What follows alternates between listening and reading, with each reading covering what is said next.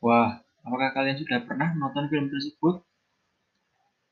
Kalau bisa, tontonlah film itu di web-web yang telah tersedia ataupun di YouTube, karena film tersebut memiliki banyak pesan moral yang dapat kita pelajari dan dapat kita terapkan di kehidupan sehari-hari.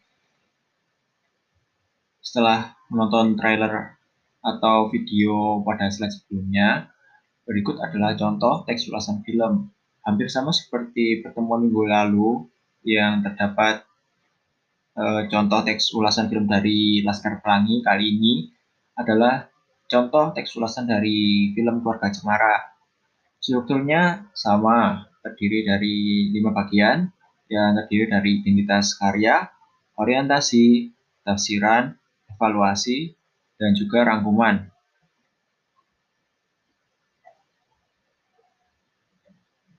Film keluarga Cemara sendiri ini bisa dijadikan salah satu referensi dalam pembelajaran teks ulasan film.